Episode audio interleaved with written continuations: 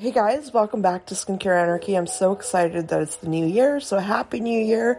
I just wanted to take a minute and um, say a huge thank you to all of you who've been tuning in um, and just giving us support. Also, thank you so much to our sponsors and everybody who supports the podcast. It means the world to us. We are definitely working towards giving you even better content content in 2022 and it's just going to be a really really great year. So stay tuned for that and happy new year and i hope you take a chance to look through the catalogs we've uploaded onto our instagram page that are really kind of aimed at categorizing the skincare that has come across our desks so far um, in 2021 also hair care products as well as self-care products in general. Um, we've done our best to bring you some really great picks. So check them out and stay tuned for a giveaway because we will be having one in 2022. And for now, I hope you love this amazing episode with Dr. Alexiades coming up. Thank you so much, guys, and happy, happy New Year.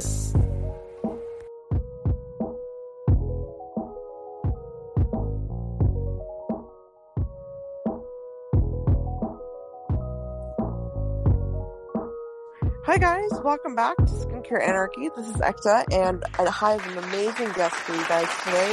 He is definitely someone that I'm excited to learn from, and talk to you about everything skin health. So, without further ado, I want to introduce you guys to Dr. Macrene Alexiades. She's an MD PhD and also the CEO and founder of Macrene Actives. Uh, Doc, you have so many, you know, credentials and you've done such great work and you have such a phenomenal career. So, um, I can't even list all of the uh, things in her signature in the intro, but welcome. Welcome to the show. I'm so excited you're here.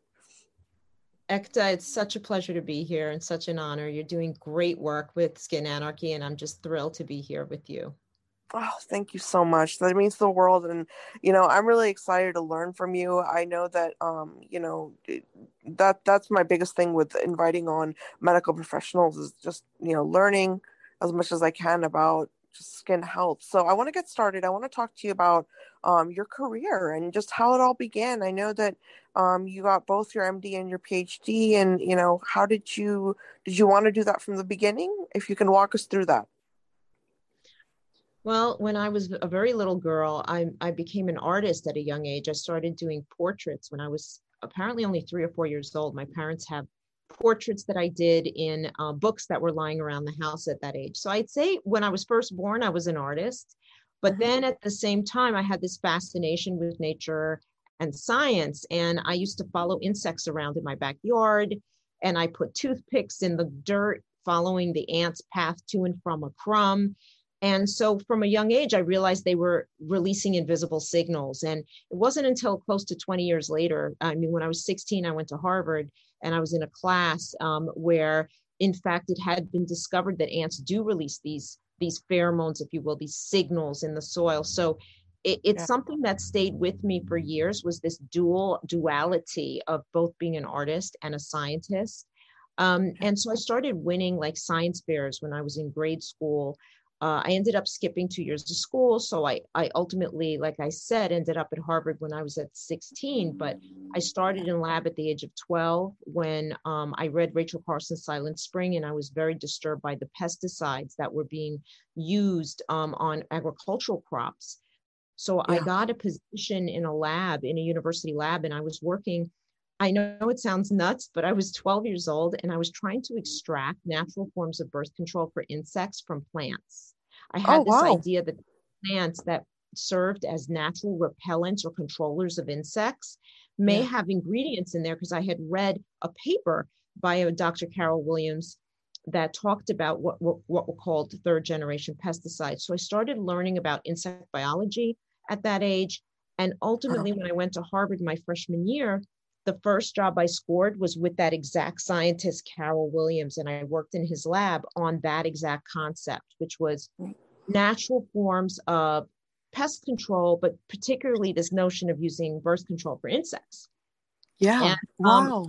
Worked on that and then transitioned into Lawrence Bogorad's lab at Harvard during my undergraduate, which was plant molecular biology. I did that for several years and then um, applied to the MD PhD program because I did want to be a doctor and I, I really enjoy taking care of people. Um, but in between, did a Fulbright in bioengineering of agricultural crop, crops in Europe. So I got a lot of plant biology, agricultural background there. Again, working on non-GMO alternatives, and then finally went to med school at Harvard and did a PhD in developmental genetics. And mm. it was at that time that I started focusing on mammalian biology, mammals, humans, etc. So when wow. I ended up in dermatology, it was a natural course for me to end up in an aesthetic field, first of all, in medicine because of the artistic background, and then really working on pioneering this notion of clean beauty, which when I started 20 years ago, nobody wanted to listen to me. But I'm, I'm proud to say that after launching the first luxury clean skincare brand 10 years ago, that finally the field has caught up. And I'm so proud to be part of this, this movement to protect the earth and its inhabitants. I love that. You know, I love that you walked us through like the beginning of your journey through that because I think that the word clean beauty it, it means so many different things these days to people, right? I mean, I think I I've heard like 15 different renditions from people about what clean beauty is, and I would love for you to kind of explain, you know, in a nutshell what what you think of when you think of clean beauty, you know, being a pioneer in this mm-hmm. area. Yes. And I'd like to emphasize that I'm a practicing dermatologist who sees many patients a day. So I have the real life experience to know um, day to day what we're doing in terms of skincare yeah. and whether or not it works, as opposed to somebody who just formulates in a lab but really doesn't see the outcomes. I see the outcomes on a daily basis and I'm translating you know cosmetic procedures into active ingredients and so when I started working on formulation, I was very, very concerned and troubled by the toxic ingredients in skincare. And that's when I started to define which ingredients were toxic and categorize them. So on my website, which is macreneactives.com, on the menu, there's clean beauty and defining clean beauty. You click on that and you will see my manuscript. And what. I've done for the industry is I've categorized the what we call unclean ingredients according to what they do that's harmful. Either it's harmful to our health or it's harmful to the environment. And yeah. I've categorized them according to what they do. So, for example, it's very difficult to go on a list and try to search to see if an ingredient that's on the packaging is on that list. That's just very inefficient. So, what I've done is categorized ingredients so they form a class of ingredients that are either, for example, hormone disruptors. These are uh, co- cosmetic ingredients that interrupt the natural course of hormones in our bodies and cause breast cancer, for example, or yeah. ovarian cancer. Um, and then we have mutagens. We have ingredients that directly go to the DNA of your cell and mutate it and cause cancer that way. So I was able to categorize all the ingredients and define classes of ingredients for the industry instead of just having a no-no list that just kind of goes on forever or that expands this one actually orders them so that we can really then say that this class of ingredients is you know not clean. Then i taught what took it a step further manufacturing practices packaging componentry. Mm. Manufacturing yeah. practices are important. We learned this with the sunscreen debacle so yeah. it's not enough to have a formula that's devoid of toxic chemicals. You've got to ensure that your manufacturer isn't contaminating your, your production with toxic chemicals. And then right. packaging. I find that it's hypocritical for companies to claim to be clean and to be using plastic jars or plastic tubes because the bisphenols are not just BPA. There are several bisphenols that come out of plastics and they are very toxic. So I package my products in glass and I really am trying to push the industry to practice what they preach and really be true, not just give lip service, claim to be clean, but in fact have ingredients that are unclean and have plastic packaging, but rather walk the walk and talk the talk. And you know, I think it's I think it's really interesting. I don't want to interrupt you, but I want to say this, and I think this is important for everyone to understand is how important what you just said is about the plastics.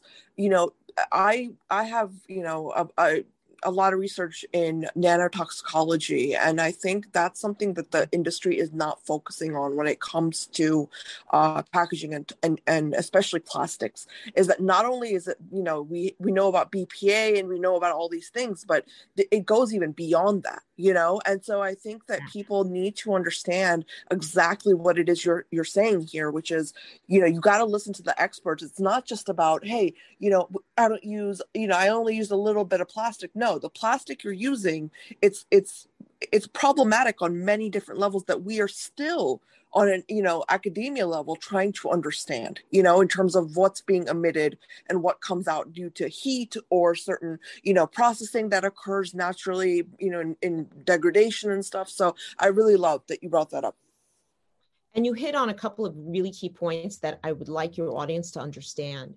There yeah. was proof that water bottles had microplastics floating around in there. So when you're drinking the water, you're actually drinking some small particulate plastics yeah. in your body. So oh, that oh, yeah. where when you're talking about the nanoparticles, that's what we're talking about. So that's number one, absolutely true. We could be actually putting plastics on our skin if we have little nanoparticles. The other is that people are they the sad thing, and I do think this is sad, is that a lot of entities will value recycled packaging above clean packaging. So they'll say, well, it's recycled plastic, so I'm going to give it the clean label. No, it doesn't mm-hmm. matter.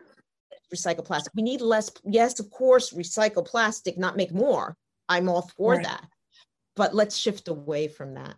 Let's no, I completely, I completely agree with you. And honestly, my father, my i'm sorry I, I, keep interrupting you. Um my father would actually lo- love you because he's uh his uh work in the phd he's also an md phd in his work and the phd is uh, aspect has been always around this idea of this what we're talking about plastics and what comes out and you know this is one of his projects that's been ongoing and i remember being a teenager and my dad yelling at me like don't leave plastic bottles of water in your car you know like even though they're sitting in your car they're emitting things and things are coming out and you're going to inhale that and you know all this stuff. So it's like this problem is you know as phds and as scientists we understand that right?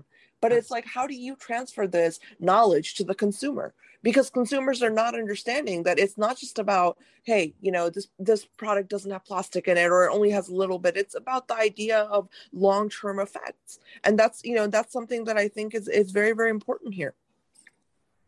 I agree, and I think that what what I've noticed is that there are people like us that are actually doing the work because I'm a physician scientist, right? So I'm doing the hard work, and then fortunately or unfortunately, it doesn't get to everybody unless somebody with like really strong marketing skills markets it really aggressively and puts yeah. a lot of money behind it.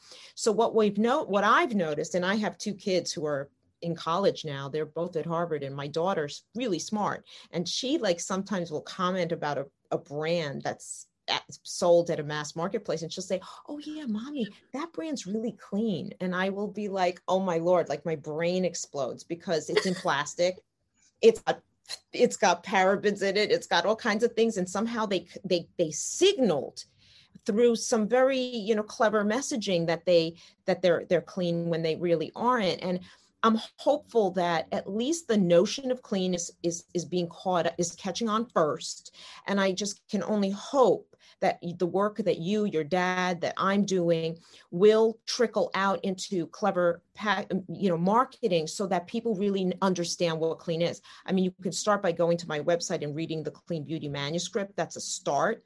Yeah. But at the same time, you've got to be a very, very savvy consumer. You have yeah. to question, and you can't just accept that something's clean because they're signaling it in somehow in their clever packaging or messaging. You've got to really double check and say, okay, is this in glass? Is the is the carton a uncoated carton with biodegradable inks like mine, which are vegan inks, right. or is it metal foil and laminate? Um, and is this in cello wrap, or does it have, as I have, I've sourced compostable wafer seals, you know, like I've gone the extra mile and that's what you want to look for in in and you also want to see a brand that's got a founder behind it who actually understands medicine and science. Because too often we have founders that are really clever lovely people but they don't really understand the science of toxicity that's going yeah. on. And this is the number one most important thing in the world right now. We have climate change we have toxic environmental exposures cancer rates. And so it it all if i can make a difference in my little corner of the universe which is the beauty sector then my life will have been well spent Yes, and I love that. I love that you said that. And you know, honestly, it's it's more about the idea that even if you don't know, like you know, all, for this for all the entrepreneurs out there, even if you don't know the answers and you're not an MD and you don't have a PhD and you don't have the science background, go find somebody who does. You know, and if you want to be an entrepreneur, that's fine, but make sure that you have somebody uh, fact checking you you know and with the with the background that's going to be able to go and and you know read for example you know dr Macrene's you know uh papers and you know like you know other scholars like her like we, we need people who understand the science you know point blank period. That's that's really what it comes down to. So i love that you said that and i, and I want to actually move on because i know that you have beautiful products and um you know it's not a huge range and i love that. I, I like that you have exactly like you know what you think we need. So um, i want you to go through that with us and talk to us you know from your perspective what do you think we need in a skincare routine? You know what are some things that everyone should kind of look towards when we're trying to buy something for our skin just daily use? These are great questions Ekta. one of the one of the elements in really cleaning up the beauty industry is redaction to a very curated regimen because there is waste when you layer. There's waste in packaging, there's waste in manufacturing. And yes, you're layering on potentially preservatives. So yeah. when we decide, when I, I say myself as we, as in the scientific community, because I'm part of it, I do, I have done work, FDA trials, etc when we decide what is the maximum allowable of a preservative, right? Yeah. It is making the assumption that you're only using that one product. Yeah. So if you're using layers of different brands or even one brand that doesn't adhere to my standards, which I actually am creating like a beauty seal called the Clean Beauty Authority to be able to be that person that founders can come to for that help. Okay. So I can look at their ingredient listing, I can look at their packaging and I can help them get clean. But in the meantime, if they don't have the Clean Beauty Authority seal, you can be you can assume that they probably do have some toxic preservatives in there. So if you're layering, you're already exceeding the maximum allowable preservative. So that is right there a, one of the many incentives to reduce the number of products you're using. But to have the best skin in the world, you want lots of active ingredients. So therefore, I put over 50 active ingredients in each product in my line. So my cream has over 55 active ingredients. So with one application, you're getting all your needs met. You're yeah. getting antioxidants, DNA repair, uh, peptides, microencapsulated hyaluronic acid, amino acids, plant polyphenols, barrier repair. You're getting everything you, you need to have the best skin and to repair and rejuvenate your skin in one product. So theoretically, you only need one product. However, we do age, we have additional concerns. So as you develop other problems like sagging, not just wrinkles, but your skin is starting to actually lose its elasticity, that was what prom- prompted me to make the serum with another 55 active. So now if you use the cream and the serum together, you've got over 110 active ingredients. And when I say actives, my actives are mostly plant derived. So for each plant extract, if you do the analysis, which I have a lab and that's what I'm working on this year, it's actually yeah. hundreds or thousands of ingredients. So it's a way of getting hundreds or thousands of active ingredients on your skin in one or two steps.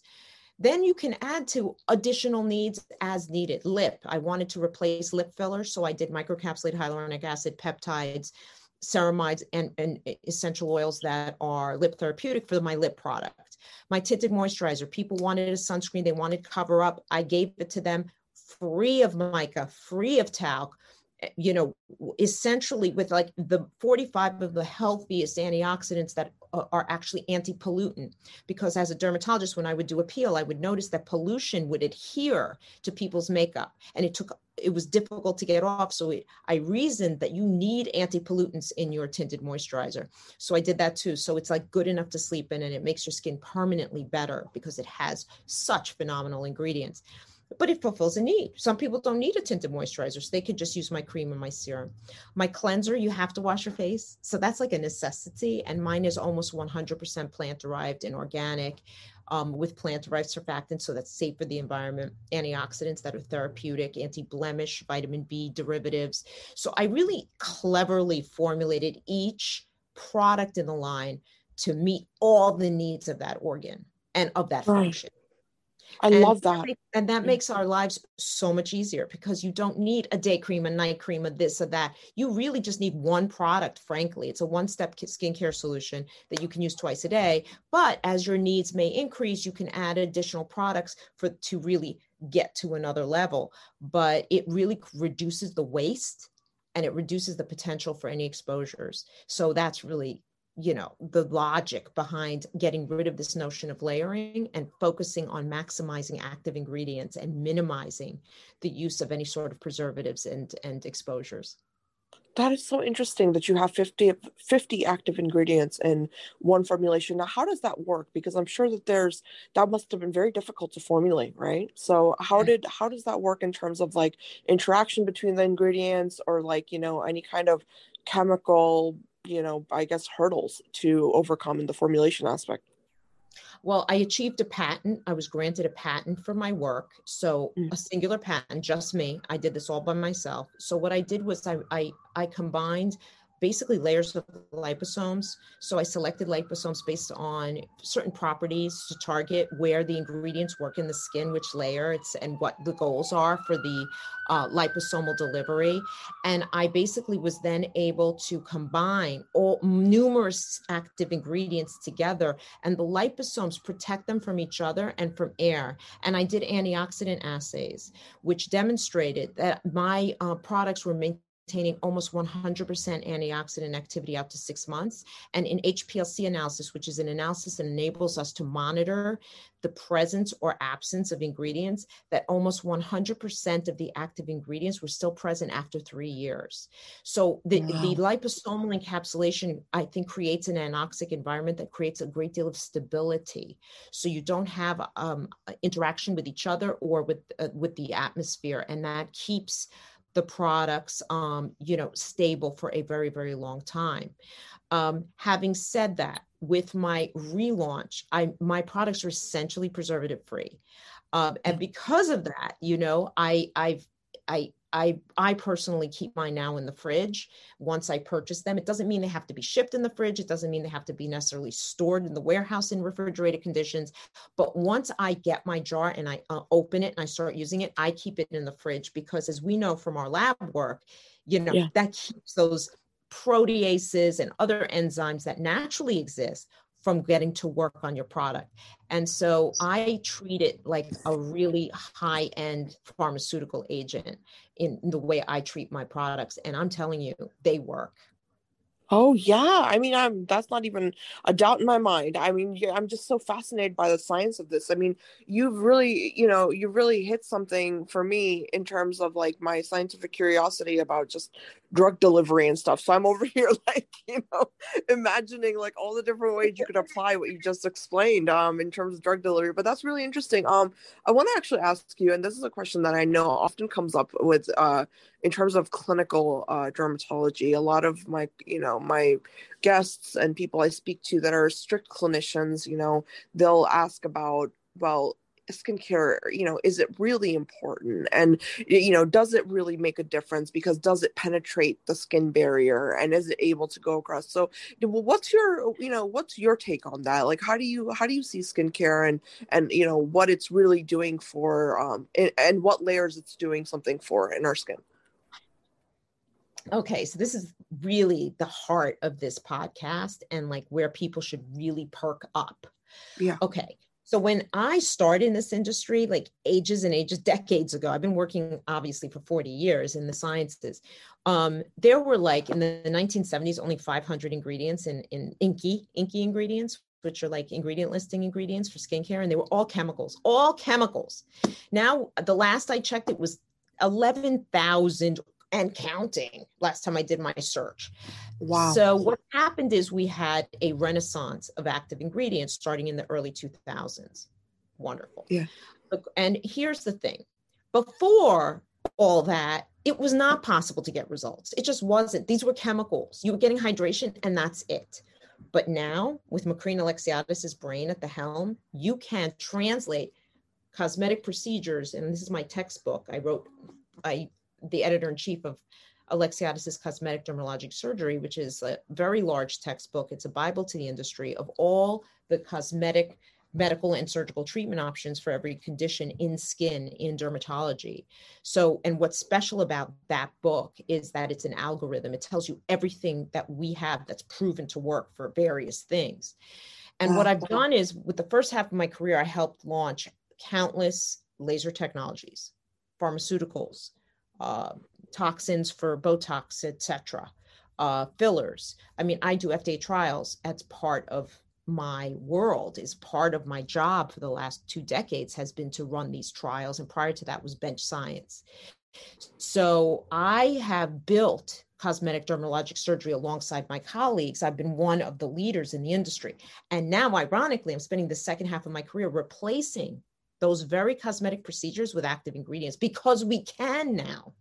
So wow. what I've done is I've identified which ingredient will recapitulate the result that I get with a laser or an injectable. And so I've translated procedures into active ingredients and I've delivered them with my patented method into the skin. So I know they're getting into the skin and I know from published reports, both basic science and clinical, because my ingredients have to pass muster, my muster. I've yeah. selected and I source my own ingredients for my products. So each ingredient is researched by me to have the basic science publications behind it, but that's not enough. It also has to have the clinical data to prove that it's actually working with the claims that you theoretically would expect from it. I'll give you an example a peptide, right? Yeah. In my laxity chapter in Alexiades's cosmetic dermatologic surgery, I've literally pages and pages of every peptide that's on the market. I've mastered this topic. And I know which peptides have what published work behind them. And I selected from Macrene Actives the world's most proven peptides. So when you go to the store and you pick a product and it says it has a peptide, chances are it's not going to be the best. I mean, it's just probabilistically speaking, because there's just not enough data from that peptide. You don't know if it's really functioning the way you think it is. The ones I've selected are tried and true. We know they work. And that's why I get everyday emails from customers saying, I used X, Y, and Z for years, and the results I'm getting with your product far exceed it. It's because I'm using the world's best ingredients. And that's key is knowing your ingredient, getting it from the source yourself. Like I source my own ingredients because when you go to a lab, they're just going to buy a cheap imitation. So the man, the founder of a brand has to be like me. I'm a physician scientist. I'm sourcing my own ingredients. And then it's the delivery because there's yeah. no question if you don't understand the science and you don't source your ingredients properly so that you know that that ingredient will actually deliver into the tissue it's probably sitting on top of your skin and not getting in and then the delivery method matters because i've reasoned out how each ingredient's going to be delivered so i know it's getting in and it's actually having an effect so there's a lot of there are a lot of pieces to this to make sure that you have a good outcome. And these translate into results that I believe are as good, if not better, than cosmetic procedures. Yeah, wow. I love that. I love that you um, you know, first of all, wow, you wrote a textbook um you know and so and second of all wow that you are able to say that you're you know you're finding actual you know i i, I guess yeah supplements um in the non-invasive uh you know side of things that's really really amazing and i hope everyone listening that you really uh, paid attention to that because that's very important to acknowledge i mean th- this is this is exactly why i you know i argue with clinicians and and it's not because i don't you know it's not that I don't respect their work. I just, you know, I've never understood why you know, so many of them say no, absolutely no to skincare because I'm like, you don't know. You know, you have no idea. All you're used to are aesthetic procedures. All you're used to is putting a needle in someone's face or, you know, using I don't know, retinol right. or tretinoin or, you know, and that's not the end yeah. all be all of skin health. It just can't be, you know, there's no way. So yeah. I love that. I love that you explained that to us. Thank you. Um, you know, and, and my next yeah. question really is it's more so about um, you know, when we approach the skin and we talk about, for example, anti-aging, I really don't like that word, you know, and I think that's pretty clear to everybody at this point on my podcast. I hate the word anti-aging because I don't think it really exists. I mean, it's kind of an oxymoron. And I, I want to talk to you about what healthy aging in terms of our skin really should look like, you know, on a on a cellular level or, you know, in any way that you want to define it. Like what is the concept of good, proper aging? Um, when it comes to our skin. Exactly. I mean, I agree with you. I think that people do get caught up in the vocabulary and, ju- and justifiably so.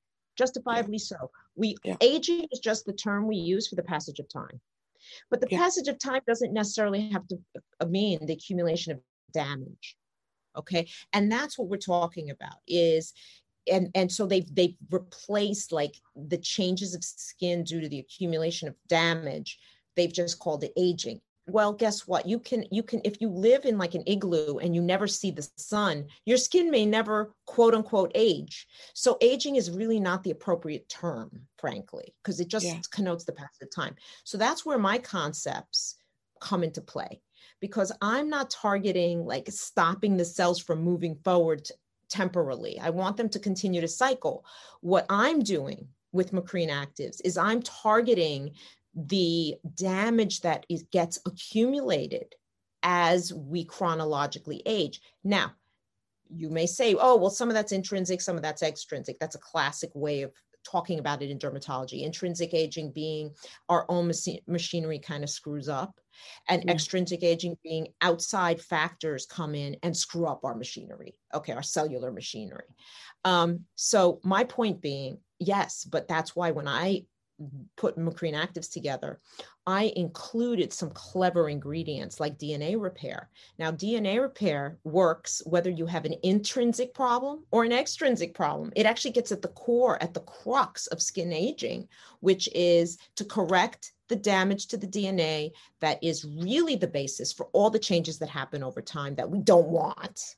And yeah. so I agree with you. We need a new term for bringing the skin back to uh, a healthy state. And this is what I tell my patients. And this is why being a mud FUD, a MD PhD like I am and your dad, is so different. We don't think like clinicians. And I mm. actually don't really like the term that my product is clinical skincare because it is so much more than that. Yes, yeah. but it's like it's like it's like revolutionary because what I'm trying to connote to my colleagues is that, and I tell this to my patients too how can you replace Botox? I say to them. Think about it. When you were 25, you moved your face and you didn't have wrinkles. Yeah. I said to them, why is that? You should see their faces. And these are colleagues, these are people in the scientific community. And they look at me and, and I'm like, because your skin was healthy and intact then. It hadn't yeah. accumulated the damage of time and movement and toxic damage and UV exposure and and and and. So I said, so my goal is not to freeze your muscles and stop you from moving. My goal yeah. is to get your skin back to the way it was when you were 20 or 25. Now, that is a point in time, and that's where the aging concept kind of comes in. But for me, it's really about getting your skin to its native state.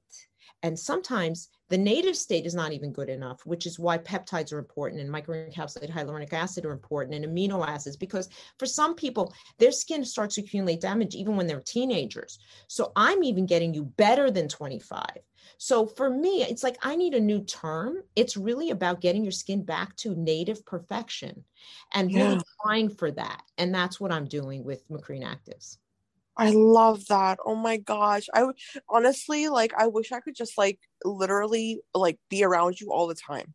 Like I would be like your little lab helper. I swear to God. Like it's so cool. Like everything you're saying is so it it just resonates with me so much because, you know, it's like people like especially in science it's like, you know, you have to realize like, you know, just for everyone listening that, you know, you have to think of it in a different way like you can't you know we're taught in medical school like i remember like the first day of like my clinical you know years in medical school and they were like non-invasive is the way to go. Everything non-invasive. Don't ever be invasive.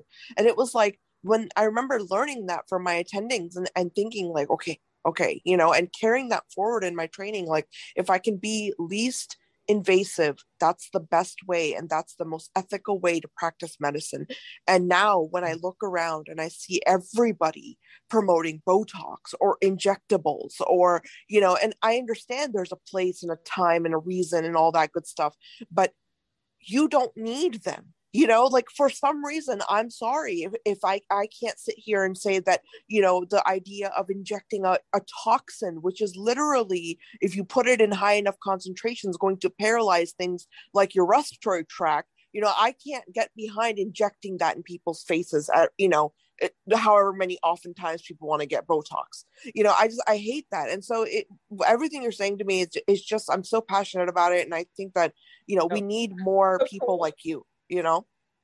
Thank you. No and listen i, I my lab is finishing up here in the city because yeah. my lab used to be in new jersey. So if you ever want to do a fellowship we'll have so much fun. Oh my god. Because yes! i have the lab i'm doing the skincare stuff in the lab where i'm making the extracts from plants and identifying new active ingredients. And then i have we have our research clinic where we're running the clinical trials. So it's just there's tons of opportunity. It's so much fun. Wow, that's so cool. Yes, I'm definitely gonna have to talk to you about that uh, later on. But wow, cross I mean, fertilization, and it's cross fertilization, Ekta. So like, yes, I have pioneered like the toxins and the fillers and the lasers, and but the purpose of that in my brain is now I'm translating that into active ingredients so that you don't have to do them it's really well cool. it's like a step-by-step process right dr Macrene i mean it's like you know surgery you... now we went to lasers and injectables and then from laser injectables now i'm taking it to um, skincare exactly yeah i love that and you know i think that that's exactly the kind of you know the kind of scientific mind we need at the forefront of this industry i mean this has become a billion dollar enterprise everybody and anybody in the world is coming out with skincare but this is the difference you know right here what we're talking about between something you actually should be using in terms of you know if you want to improve your skin you want to improve the health of your skin versus if you just want a pretty product to put on your shelf even though you know your products are gorgeous don't get me wrong but like you. know it's like just you have to really think about as a consumer what do i want and where am i trying to go with this? And what what is skin health to me? And you know this is a question i pose to everybody. I challenge all of you listening you know sit down and think about that. You know what, what do you want your skin to look like 10 years from now? And what are you willing to sacrifice for that? Because that's really what it comes down to. Every time you go to somebody who's and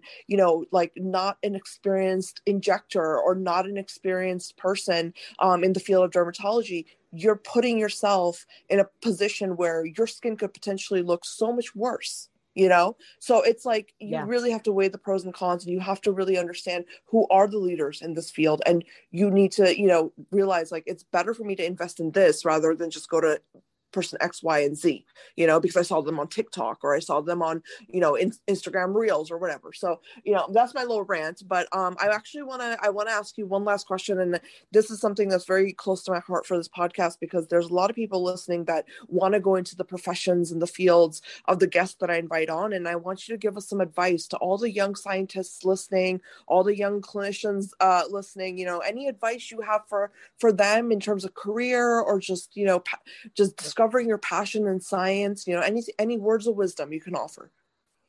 Yes i think that you should uh, that you your instinct your gut is going to guide you. When making choices make them naturally. I didn't realize until quite recently that i was first and foremost an artist and i ended up in this aesthetic field because i'm first and foremost an artist um, it, it I, I used to tell the story about my science background and my medicine background. And in fact, unconsciously, I I walked through doors because I believe life is fractal. I don't believe that you close doors. I believe when you open to a, a, new door, you have a myriad of new options and opportunities available to you. So I ended up in dermatology as opposed to some other fields after doing an MD PhD from Harvard and etc. and a Fulbright. And I could have easily gone into either plastics or neurosurgery. I ended up in dermatology, but it offered me new opportunities. But I stayed true to what I enjoyed. And therefore, for me, seeing patients, and I see sometimes 25, 35 patients a day, and each and every one of them has procedures and skin checks and biopsies. And it's it doesn't tire me out because I love it. And when you do something that you love, it relaxes you, it lowers your blood pressure. So my advice to medical students and people coming down up the pike is listen to your body messages. If you feel stressed out when you're doing a particular procedure or you're in a field that makes you feel like anxious, that may not, that your body may be telling you something because you'll be the best at whatever you find is effortless for you that you yeah. find it relaxing as you do it, you will be the best at that. Your body is telling you something. So don't fight Mother Nature, go with it. And it's going to help guide you to making the right decisions, whether it's lab work or whether it's in the clinical world, it will guide you properly so that you make decisions that really are, not only give you joy and are healthy for you, but you will be better at it for your patients or your uh, you know scientific endeavors you'll be actually the best at it because for you it is a natural um, extension of your natural god-given talents and your ability to execute techniques I love that. Wow, that's some excellent advice, and I really hope you guys are listening. You know, you know, it actually almost brought me to tears because I, I completely agree with you, and I think that you know, not enough people really do that. Um, I see so many people, you know, end up in medicine and they shouldn't be here. Let's be honest, they shouldn't be there because they don't have that passion. You know, like the kind of the enthusiasm and and, and the drive that has come across in this interview with you. You know, just they don't have that, and it's like I always wonder, is like, how did you end up in a field? Where that is so centered around you really better know why you're here. You know what i mean? And then i just look at them and i'm like i, I don't get it. So um, thank you. Thank you for offering that amazing amazing advice and for all of your insights into skin health. This has been one of the best interviews that i've had the opportunity to conduct. Thank you so much Ekta, I hope to see you and I'll give you a tour of the lab anytime. I'd love to. My door is always open to you. This has been such a pleasure. Thank you for doing this. Thank you for being a leader and a communicator. I think you're doing such a great service for everybody. Thank you so much, Dr. Macrene. And I hope you guys have had a great time. Leave us some feedback, some comments. If you've got any questions, uh, definitely leave them in the comment section. I will definitely pass them along to Dr. Macrene's team. And I can't wait. I, I want to invite you back on if you ever have the time. So, um, you know, we'll, we'll definitely have a part two coming up at some point if we can. But thank you guys. Leave some comments.